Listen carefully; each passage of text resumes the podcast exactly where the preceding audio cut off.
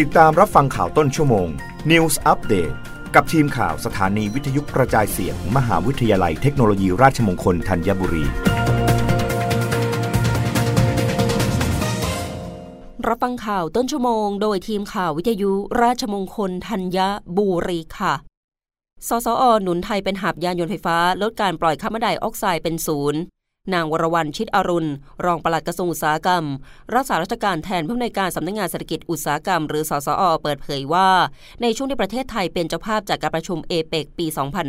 2565 กระทรวงอุตสาหกรรมโดยสำนักงานเศรษฐกิจอุตสาหกรรมในฐานะเจ้าภาพร่วมจัดการประชุมเอเปก Automotive Dialogue หรือ APEC AD ครั้งที่ 36 ซึ่งมีเป้าหมายเพื่อติดตามสภาวะอุตสาหกรรมยานยนต์และนโยบายการพัฒนาอุตสาหกรรมยานยนต์ของสมาชิกเอเปกรวมทั้งการแลกเปลี่ยนข้อมูลที่เกี่ยวข้องกับระบบนิเวศในการพัฒนาอุตสาหกรรมยานยนต์ไปสู่ความยั่งยืนนอกจากนี้ยังมีการนำเสนอแนวทางการขนส่งสาธารณะสีเขียวในประเทศไทยเพื่อสอดคล้องกับเป้าหมายหลักของไทยในการเป็นเจ้าภาพเอเปกเปิดกว้างสร้างสัมพันธ์เชื่อมโยงกันสู่สมดุลผ่านแนวคิดเศรษฐกิจชีวภาพเศรษฐกิจหมุนเวียนเศรษฐกิจสีเขียวหรือ BCG Economy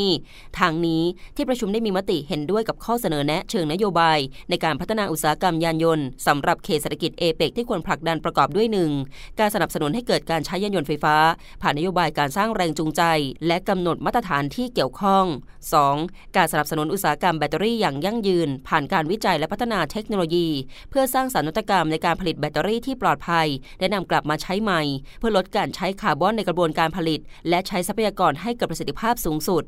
3. การจัดทำกรอบนโยบายสำหรับยานยนต์อัตโนมัติผ่านการศึกษาในประเด็นการปกป้องข้อมูลส่วนบุคคลกฎระเบียบที่เป็นอุปสรรคและการพัฒนานวัตกรรมและเทคโนโลยีและ 4. การผลักดันนโยบายการใช้ยานพาหนะร่วมกันการใช้ยานพาหนะขนาดเล็กและใช้การขนส่งสาธารณะเพื่อลดปัญหาการจราจรอุบัติเหตุและมลพิษทางอากาศ